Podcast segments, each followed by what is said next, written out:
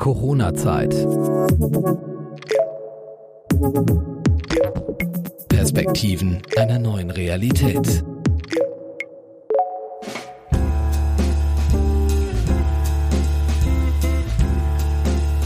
Die Pandemie hat offenbart, wie es mit der Digitalisierung in Deutschland steht. Das gilt besonders für Verwaltungen und Behörden. Christiane Germann aus Berlin will das ändern. Sie ist Expertin für Social Media, Community Management und Krisenkommunikation.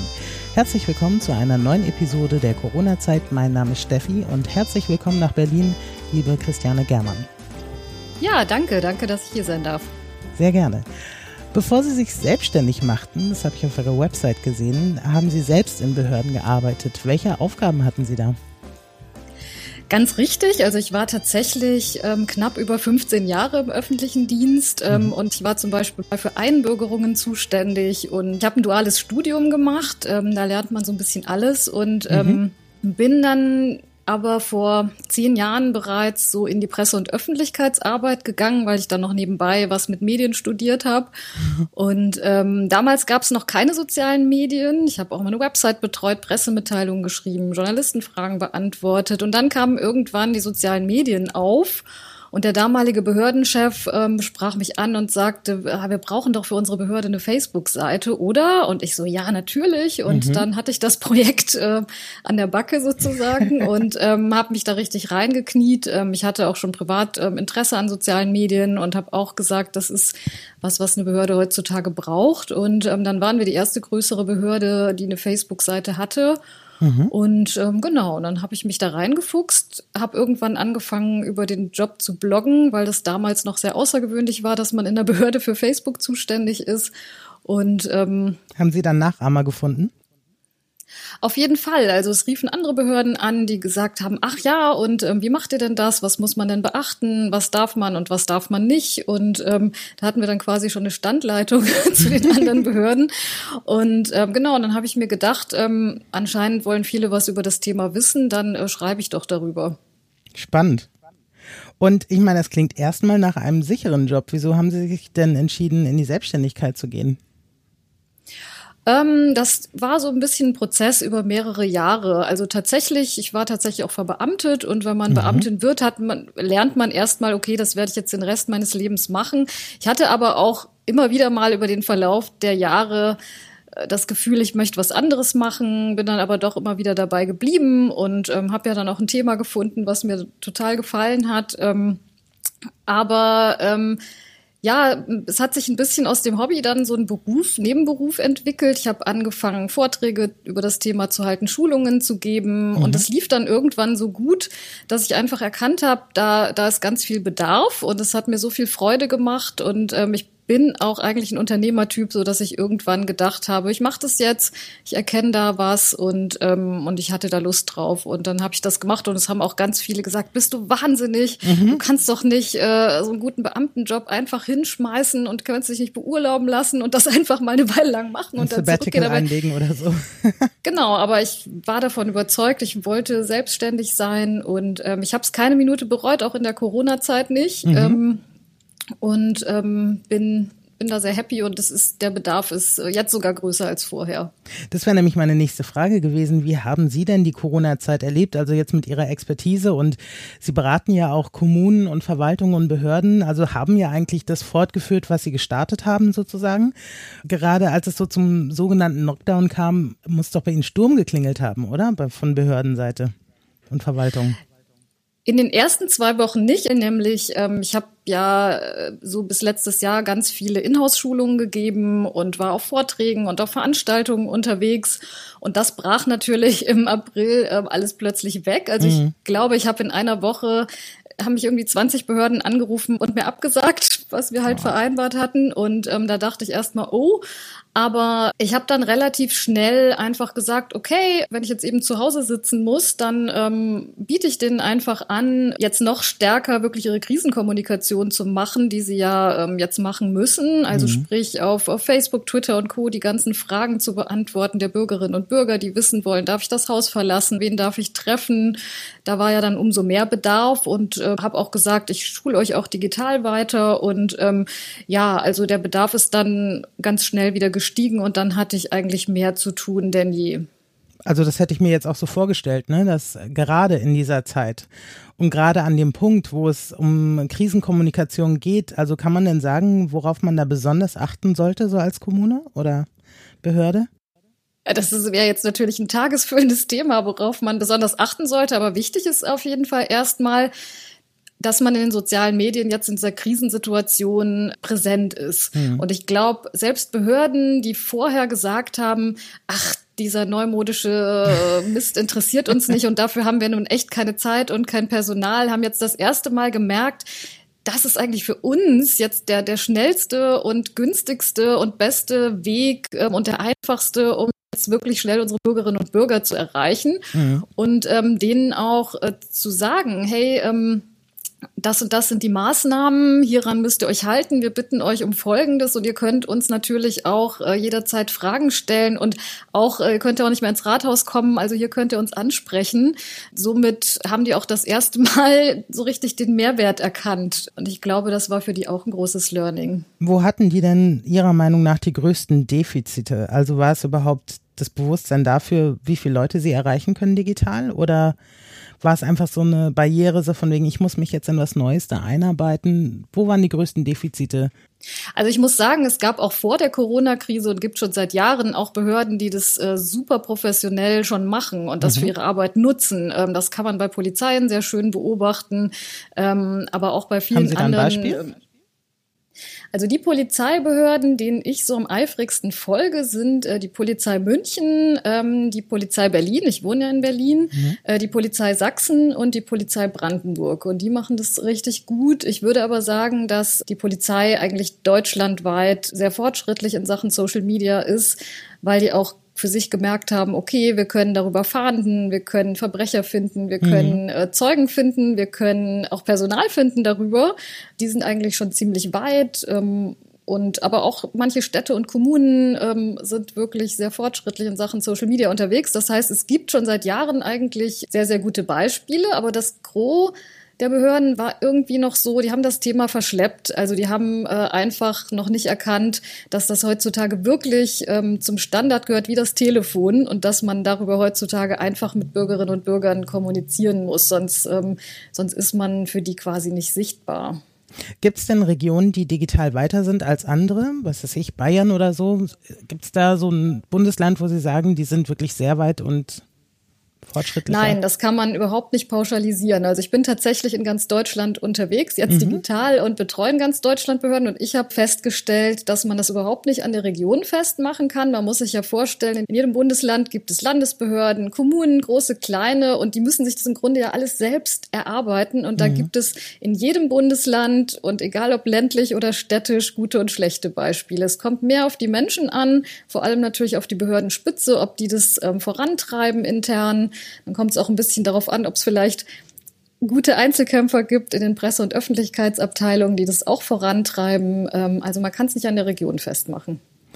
Warten Sie, blöd gefragt, ob bis die Leute sich bei Ihnen melden oder ich sag mal, flöhen Sie schon so im Netz und schauen über Facebook, Mensch, wie sieht's denn da aus in, im Saarland oder sowas? Gucken Sie schon gezielt nach Seiten und bieten Ihre Hilfe da an? Nein, also ich ähm, mache das tatsächlich so. Ich habe ja meinen Blog und da veröffentliche ich regelmäßig Tipps und Tricks und auch gute Beispiele und ähm, Fachinformationen und das verbreite ich eben auch über die sozialen Medien. Mir folgen dann halt interessierte Behörden, die diese Tipps gebrauchen können und mhm. ja, und die melden sich dann, wenn sie eben mehr Hilfe brauchen. Es ist jetzt nicht so, dass ich Behörden anschreibe und sage, oh, eure Facebook-Seite ist aber schlecht, soll ich nicht mal vorbeikommen? Nein, nein, ich meine schon allein, dass man ihren Blog liest, zeigt ja, dass es da so ein Mindestinteresse an am Thema gibt, aber vielleicht gibt es ja auch, ich sag mal, Behörden, die sich vielleicht auch einfach man will ja nichts Böses unterstellen, einfach gar nicht auf die Idee gekommen sind, dass man da mehr machen könnte. Was weiß ich, ja, weil das sie stimmt. eine überaltete also, Gesellschaft haben oder sowas, ne? Also, also ich könnte mir vorstellen, gerade so auf dem Land, dass es hier und da vielleicht Bedarf gibt, den man so nicht sieht, einfach. Also absolut. Ähm, die meisten meiner Kunden sind tatsächlich Kommunen. Ich bin mhm. ganz, ganz viel ländlichen Raum unterwegs. Und, ähm, und das macht mir auch besonders Freude, weil ich denen dann einfach auch sagen kann, guckt mal diese ganzen guten Beispiele an, aber ihr braucht jetzt keine Riesenbehörde zu sein und auch nicht, weiß Gott, wie viel Budget da reinzustecken, äh, sondern ihr könnt das im Kleinen so ein bisschen nachmachen oder euch inspirieren lassen und es kommt wirklich ein bisschen auf die Inhalte an und auf die Dialogbereitschaft und man kann auch im Kleinen ganz viel machen.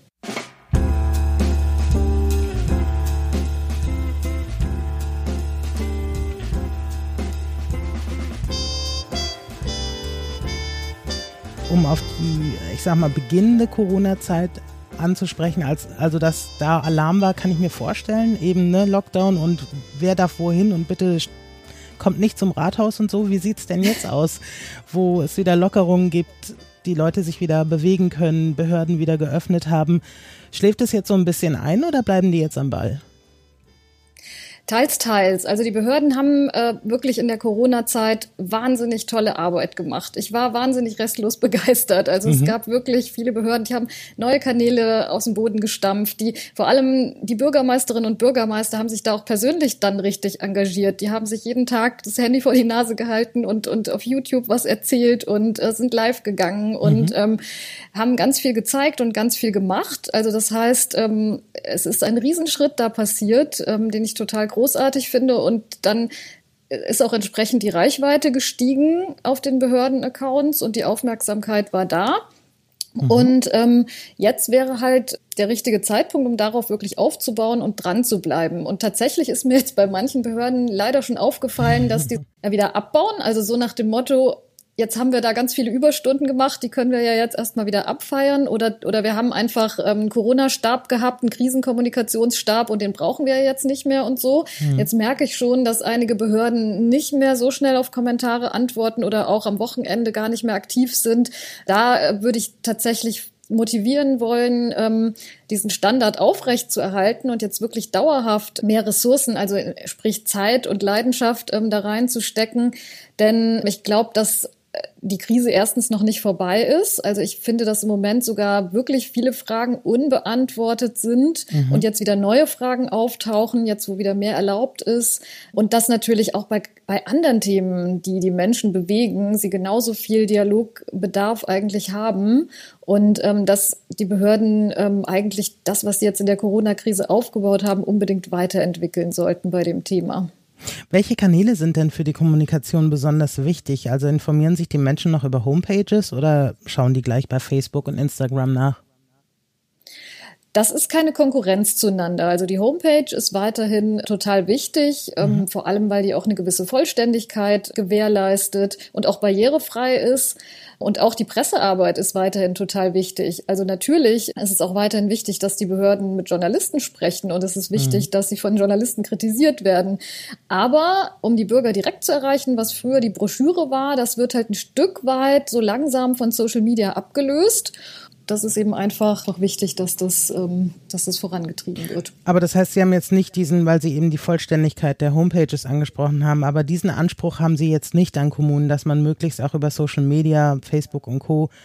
vollständige Informationen aufbereitet, weil dort auch viele Leute hingehen und schauen über Smartphone, vielleicht hm. über die App oder so und gar nicht auf die Website Genau, also viele Menschen sind ja gewohnt, ich kann das einfach bei Facebook abonnieren und dann bekomme mhm. ich immer alles und, und auf die Website muss ich ja dann nur noch gehen, wenn ich wirklich mal einen Termin dort habe und wissen muss, was ich jetzt mitbringen muss. Ähm, also um einfach mal so regelmäßig irgendwie informiert zu bleiben, abonniere auch ich vieles lieber bei Facebook, Twitter oder Instagram und lass mich dann so berieseln. Also Social Media ist ja auch so ein bisschen eine Mischung mhm. zwischen ähm, Information, Unterhaltung, Beziehungsaufbau und einfach so Kontakt, das, ähm, das, das kann natürlich eine Website nicht ersetzen, sondern Social Media ist neu dazugekommen mhm. und das muss man heutzutage einfach mit bedienen und gleichzeitig aber die anderen Sachen natürlich nicht vernachlässigen, weil natürlich, es gibt ja auch Leute, die keine Lust haben, sich bei Facebook anzumelden oder die äh, eben noch Zeitung lesen oder eben noch Broschüren lesen. Das hat ja genauso seine Berechtigung äh, wie Social Media und deswegen muss das halt parallel laufen. Und am besten ist es, wenn so, wenn so ein Kommunikationsteam ja wirklich alle Disziplinen gut kann und alle auch alles machen. Aber ist es dann so, dass die Behörden dann zusätzlich noch Mitarbeiter dann einstellen mussten oder wurde da jemand abgezogen aus einem anderen Bereich und hat gesagt, geh mal zu Frau Germann hier, die zeigt dir mal, wie du Facebook machst. Oder machen Sie das sogar für manche Kommunen? Ich mache das, das auch für Kunden. Also mhm. tatsächlich ähm, habe ich jetzt einige Kunden, bei denen ich tatsächlich dann die Fragen als Behörde beantworte, ich und mein Team. Und also es ist in Krisen ja immer so, dass befristet ähm, die Kommunikation aufgestockt wird. Da werden mhm. dann so Teams gebildet. Und wenn dann die Krise wieder etwas abflacht, dann kann man entweder sagen, die Krise ist jetzt vorbei und wir bauen das wieder ab, oder wir sagen, okay, wir, wir wissen einfach, wir müssen jetzt dauerhaft ähm, die Teams ein bisschen aufstocken. Ich glaube schon, dass Behörden verstehen müssen, dass Kommunikation heutzutage sehr wichtig ist und dass sie in den Bereich unbedingt mehr Personal investieren sollten. Denn es sind ja nicht nur mehr Kanäle geworden, sondern was, wenn man Social Media macht, bedeutet das zum Beispiel auch, dass man Videos produzieren muss. Mhm. Und wenn man eben nicht auf teure Agenturen angewiesen sein will für den Rest seines Lebens, dann muss man über kurz oder lang Leute haben oder Leute ausbilden, die eben Videocontent erstellen können. Das wird zunehmend wichtig, vielleicht auch sogar in der internen Kommunikation im Laufe der Zeit. Und ich glaube, Behörden müssen sich mit dem Gedanken anfreunden, dass sie einfach in die Kommunikation, über welchen Kanal auch immer, mehr ähm, Ressourcen investieren müssen. Ich glaube, was die auch verstehen müssen, so wie ich das von außen betrachte, bislang war ja oder in der Vergangenheit in der nicht digitalen Kommunikation oder sagen wir, bleiben wir mal bei der klassischen Website, das war ja ein bisschen eine Einbahnstraße. Ne? Es gab eine Veröffentlichung, einen Hinweis an die Bürger oder so, aber in der Regel war das ja One-Way. Aber wenn man jetzt mhm. bei Facebook oder bei Instagram, ne, da kommt halt ganz schnell ein Kommentar oder mhm. ich bin da jetzt eh, ich stelle mal eine Frage, so wie sieht's denn aus, wann macht denn äh, die Zulassungsstelle dann auf wieder oder so. Mhm. mhm. Weil da ist ja, glaube ich, ja auch die Barriere, sich zu melden, viel niedriger als über dem konventionellen Weg. Und das ist ja gerade das Schöne. Also man kann dem Bürger so einen richtig schönen Weg bieten, sich ohne diese Barrieren, die, die man sonst vielleicht hat, bei einer Behörde zu melden. Und das ist genau dieser Pluspunkt, warum Behördenaccounts wirklich auch erfolgreich sind und gern äh, abonniert werden, wenn man es gut macht. Und ich glaube, es ist ja auch wichtig, dieses Vertrauensverhältnis zwischen Bürger und Behörde zu stärken, was ja, also wir wissen ja, dass es auch viele Leute gibt, die äh, die Behörden und Politik und mhm. Eliten und so weiter kritisch gegenüberstehen. Und Social Media ist eben ein super Weg, um diese Barrieren zu durchbrechen und zu sagen, ähm, hey, ihr könnt uns ja einfach mal kurz bei Facebook anschreiben, wir antworten, wir sind für euch da. Geben Sie den Leuten dann auch Tipps? Also geben Sie jetzt im Moment wieder Präsenzseminare oder sind Sie da noch remote unterwegs? Ich habe tatsächlich fast mein ganzes Schulungswesen auf Remote umgestellt, ähm, mhm. weil ich tatsächlich ähm, glaube, dass so Wissensvermittlung wirklich richtig gut digital stattfinden kann. Das ist so äh, das große Learning ja für alle aus der Corona-Krise. Ich mochte lustigerweise vor Corona selbst Webinare gar nicht so gern. Also ich habe da nicht gern dran teilgenommen und äh, mittlerweile liebe ich es äh, wirklich sowohl als äh, ja als als Referent als auch als Teilnehmerin. Mhm. Ich glaube wirklich ähm, jetzt gerade auch mit den ganzen Tools, die wir jetzt ja alle eingeübt und kennengelernt haben, ist es ähm, für die reine Wissensvermittlung schon wirklich gleichwertig gegenüber Präsenz. Präsenz hat einfach den schönen Vorteil, dass man eben auch netzwerken kann. Also sprich, wenn man jetzt irgendwie auf ein Seminar fährt in eine andere Stadt, dann ist ja auch immer dieses schöne, ach, ich bin mal raus und ich lerne neue Leute kennen. Das mhm. funktioniert natürlich über digitale äh, Webinare nicht so. Das heißt, ich gebe auch noch... Aspekt ähm, fällt da so ein bisschen weg, ne?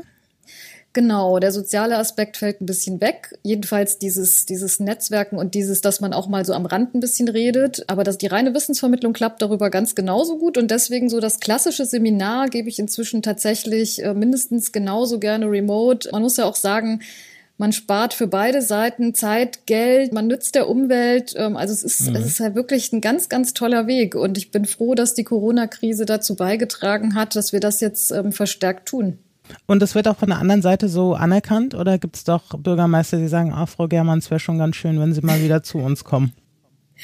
Also die gibt's auf jeden Fall auch. Ich ähm, versuche schon dazu zu motivieren, dass wir das remote machen. Ähm, und ich versuche das ein Stück weit auch, auch durchzusetzen, weil es einfach meiner Überzeugung entspricht. Aber es ist jetzt nicht so, dass ich mich verweigere. Also ich fahre schon auch noch hin, wenn, mhm. wenn ich das Gefühl habe, dass das Sinn macht und dass das jetzt ein Zweck ist, den man, den man wirklich, also wenn man zwar gemeinsam an einem Projekt arbeitet und man hat jetzt, haben wirklich beide das Gefühl, ähm, das macht jetzt wirklich nur Präsenz Sinn, ähm, dann mache ich das. Ähm, unter natürlich also wenn natürlich irgendwie gewährleistet ist, dass das alles sicher ist. Na klar. Ähm, aber es geht tatsächlich meiner Meinung nach äh, zu 80 Prozent auch remote und deswegen sind auch 80 Prozent meiner Fortbildungen und Beratungen derzeit remote, ja.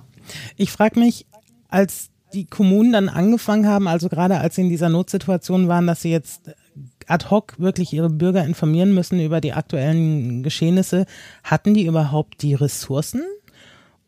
Angefangen mit, hatten die genug Computer, hatten die Zugriffe, Adminrechte, solche Sachen. Also ich habe selber im Bekannten- und Familienkreis Behördenmitarbeiter, die auch schon über solche Sachen gestolpert sind, die auf bestimmte Seiten gar keinen Zugriff hatten und so. Also war das nochmal eine Erschwernis sozusagen oder war das alles bei den Behörden, für die Sie gearbeitet haben, schon gegeben? Also wenn es jetzt um Homeoffice geht oder wenn es jetzt um Social Media geht? Na, Social Media. Ähm, also das war gegeben. Also man muss ja sagen, dass die meisten Behörden tatsächlich auch schon in sozialen Medien unterwegs waren, mhm. aber die haben das halt nicht besonders engagiert betrieben. Es war meistens eher so, ja, das kann ja der oder die mal so nebenbei machen und der Behördenleiter oder die Behördenleiterin hat sich damit gar nicht selbst beschäftigt und es war auch immer die Ansage, ja, wenn du mal nichts anderes zu tun hast, dann kannst du da gerne mal was reinstellen. Und ähm, deswegen waren die Kanäle meistens schon da. Und die Technik ist meistens auch schon da. Okay. Aber es sind, also es sind wenige Fälle, wo jetzt eine Behörde sagt, oh, jetzt müssen wir erstmal Geräte kaufen, das ist meistens schon da. Aber es, es wurde, wurde dann halt auf einmal ernsthafter und, und agiler betrieben.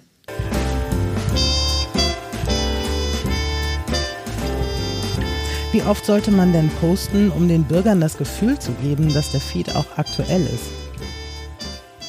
Das kommt ein bisschen drauf an. Das kann man nicht immer so pauschalisieren. Man muss aber natürlich sagen, dass die sozialen Netzwerke ja alle so ein bisschen ihren Algorithmus haben mhm. und viel hilft viel. Ich würde jetzt so in der Kommune schon raten, täglich oder mehrmals täglich zu posten pro Kanal, ähm, denn sonst, ähm, ja, sonst ist es schwierig, ähm, im Feed wirklich aufzutauchen, wenn man nur so ab und zu mal postet. Und man muss ja auch sagen, wenn man jetzt bei einer Kommune bleibt oder einer kleinen Stadt, die haben ja sehr, sehr viele Themen. Also da, jetzt klar, jetzt dominiert Corona so ein bisschen, aber an so einem mhm. normalen Tag in der Stadt, da, ja, da geht's um Verkehrsthemen, da mhm. geht's um Gesundheitsthemen, da geht's um Umwelt und verschiedenste Sachen, Polizei. Also da gibt's ja so viele Themen und man könnte ja, wenn man nur, nur alle drei Tage mal was postet, nicht annähernd ähm, wirklich informieren.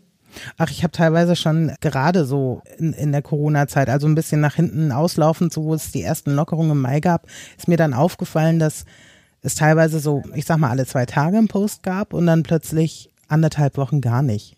Wo ich dachte, ey, mhm. ist da jetzt jemand im Urlaub oder so? Also, wieso kommt hier nichts? Ne? Also ist auch ja, das, das sollte nicht passieren. Im ländlichen Bereich in Schleswig-Holstein gewesen, aber ich wollte mhm. was gezielt nachschauen und musste dann mhm. echt über andere Seiten im Internet nach Updates schauen und war dann plötzlich wieder an Medienseiten gelandet, wo ich dachte, eigentlich will ich es mhm. aus erster Hand. Mm, mm, ja, kann ich verstehen. Also anderthalb Wochen in der Krise komplett Pause zu machen, wenn man vorher so rundum informiert hat, wäre natürlich nicht so günstig.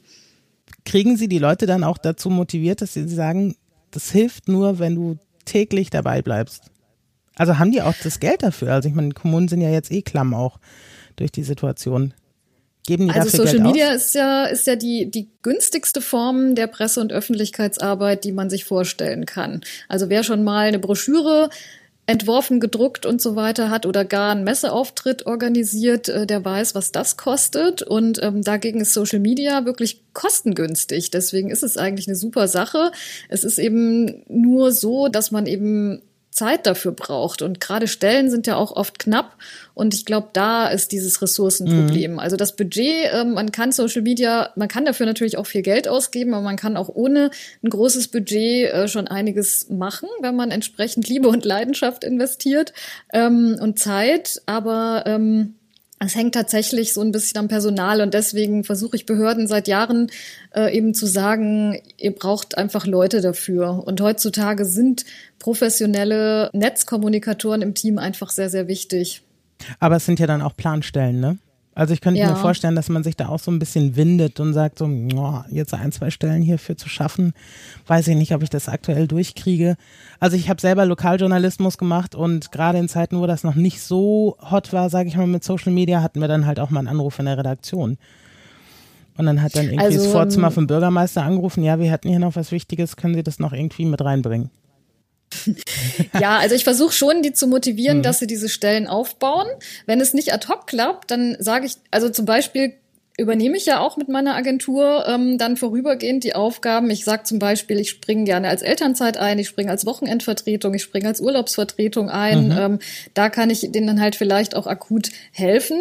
Aber ich motiviere die schon, auf Dauer die Stellen selbst aufzubauen. Das ist eben einfach auf Dauer natürlich günstiger. Und ich glaube, es ist ja auch nicht so, dass man die irgendwann nicht mehr braucht. Also Kommunikation ist wichtig, bleibt wichtig, wird immer wichtiger. Und das muss man langfristig denken. Und deswegen sollte man da Stellen aufbauen. Und ich weiß, dass es nicht von heute auf morgen geht, aber ähm, man muss es angehen. Aber ein bisschen Pionierarbeit ist noch dabei wahrscheinlich, ne? Äh, total viel, total viel. Aber das macht mir, macht mir wirklich große Freude. Also ich bin da, ich bin, sehe mich als Motivator mhm. und, ähm, und wirklich als Mutmacherin und zu sagen, lasst mal die Bedenken beiseite und, und macht es, es wird euch ganz viel bringen. Also ich glaube, meine Hauptaufgabe neben Wissensvermittlung ist tatsächlich das, äh, das Motivieren, das Mut machen und das, äh, das macht mir wahnsinnigen Spaß. Und je kritischer die Fragen sind, ja, und wieso müssen wir denn jetzt so, desto, desto mehr Freude macht es mir. Also gerade wenn Sie die dann überzeugt haben, ne? Genau, genau, ja. Also gelingt auch oft. Sehen Sie denn, ich sag mal, was den Ursprung der Problematik betrifft? Also es gibt ja, ich sag mal, andere Länder, die sind da hätten sie nicht so viel zu tun, sage ich mal. Die, die, sind einfach weiter. Sehen Sie so den ja. Kern des Problems auch in der Bundespolitik, dass da von oben nicht genug angeschoben wurde in puncto Digitalisierung? Mm, Tja, jetzt ist ja in Deutschland einfach so, dass äh, Bund, Länder und Kommunen alle andere Zuständigkeiten mhm. haben. Und gerade dieses, diese vielfältigen Zuständigkeiten sind ja oft ähm, der Grund, warum es alles langsam geht. Und ähm, also ich finde schon, dass, äh, dass insbesondere die mangelnde Digitalisierung an den Schulen ein Riesenproblem ist. Da mhm. würde ich mhm. schon sagen, hätte die Politik sehr viel früher sehr viel machen müssen. Aber wenn jetzt aber beim Thema Social Media in Behörden muss man einfach sagen, es gibt ja auch gar nicht die zentrale Stelle, die das jetzt für alle vorschreiben kann. Also selbst die kleinste Kommune, wo wo die Bürgermeisterin ehrenamtlich ist und die nur ein paar hundert Einwohner und nur zehn Mitarbeiterinnen hat und Mitarbeiter, ist tatsächlich selber zuständig für ihre Öffentlichkeitsarbeit. Und das dann natürlich ähm, mal eben für alle, da, da kann die Politik auch nicht von einem auf den anderen Tag was machen. Na, hätte ja sein können, dass Sie sagen, die Strukturen per se sind, ne, könnten ja auch von oben geändert werden.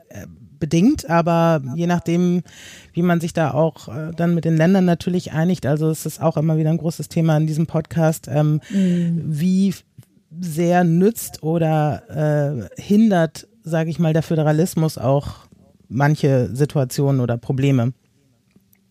Ja, das, äh, das stimmt natürlich. Also manch, ich, ich, ähm, mich stören auch manchmal die ganzen verzweigten Strukturen, mhm. aber das kann man natürlich nicht von einem auf den anderen Tag ähm, aufweichen.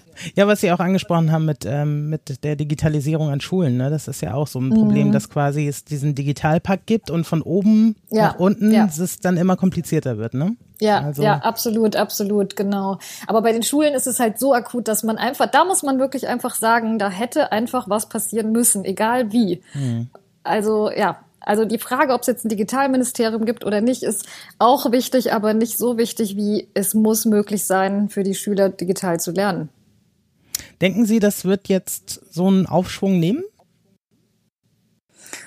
Das ist die gute Frage. Ich, ähm, ich merke an der einen Stelle, dass sich ja sehr viel getan hat, sprich die Behörden akzeptieren Webinare. Und auf der anderen Seite habe ich das Gefühl, bei den Schulen, die sind immer noch nicht darauf vorbereitet. Wenn jetzt morgen wieder der Lockdown käme, zweifle ich daran, ich. dass das mit dem digitalen Unterricht funktionieren würde. Deswegen glaube ich, dass einige jetzt wirklich schon wieder einschlafen und, ähm, und irgendwie sagen, ja, die Krise ist ja vorbei. Und ähm, ich glaube, wir werden ja immer wieder jetzt in nächster Zeit Herausforderungen haben. Und ich kann immer nur ermutigen, ähm, hängt euch rein, das Thema Digitalisierung ist so wahnsinnig wichtig. Das sehe ich absolut genauso. Schon allein den Job, den ich jetzt mache. Also ohne Digitalisierung ja. wäre das auch hier alles nicht möglich. Und ich könnte nicht ja. mit Ihnen in Berlin sprechen. Ja, ja. Spannend, Frau Germann fand ich echt sehr interessant, was sie so machen und habe höchsten Respekt dafür, ähm, wie motiviert sie da sind. Also man merkt ja schon, glaube, dass sie gegen den einen oder anderen Widerstand kämpfen müssen, aber das ist ja dann umso mehr Motivation für Sie. Ja. Ah, Finde ich toll. Es braucht mehr Leute wie Sie, die sich da nicht so abschütteln lassen und äh, echt äh, einen Beitrag für die Gesellschaft leisten, muss man ja so sagen am Ende des Tages. Danke, danke, ich versuch's. Herzlichen Dank fürs Mitmachen. Und ähm, ja, ich wünsche Ihnen alles Gute und weiterhin Kampfesgeist. danke, werde ich haben. Machen Sie es gut. Tschüss. Corona-Zeit. Perspektiven einer neuen Realität.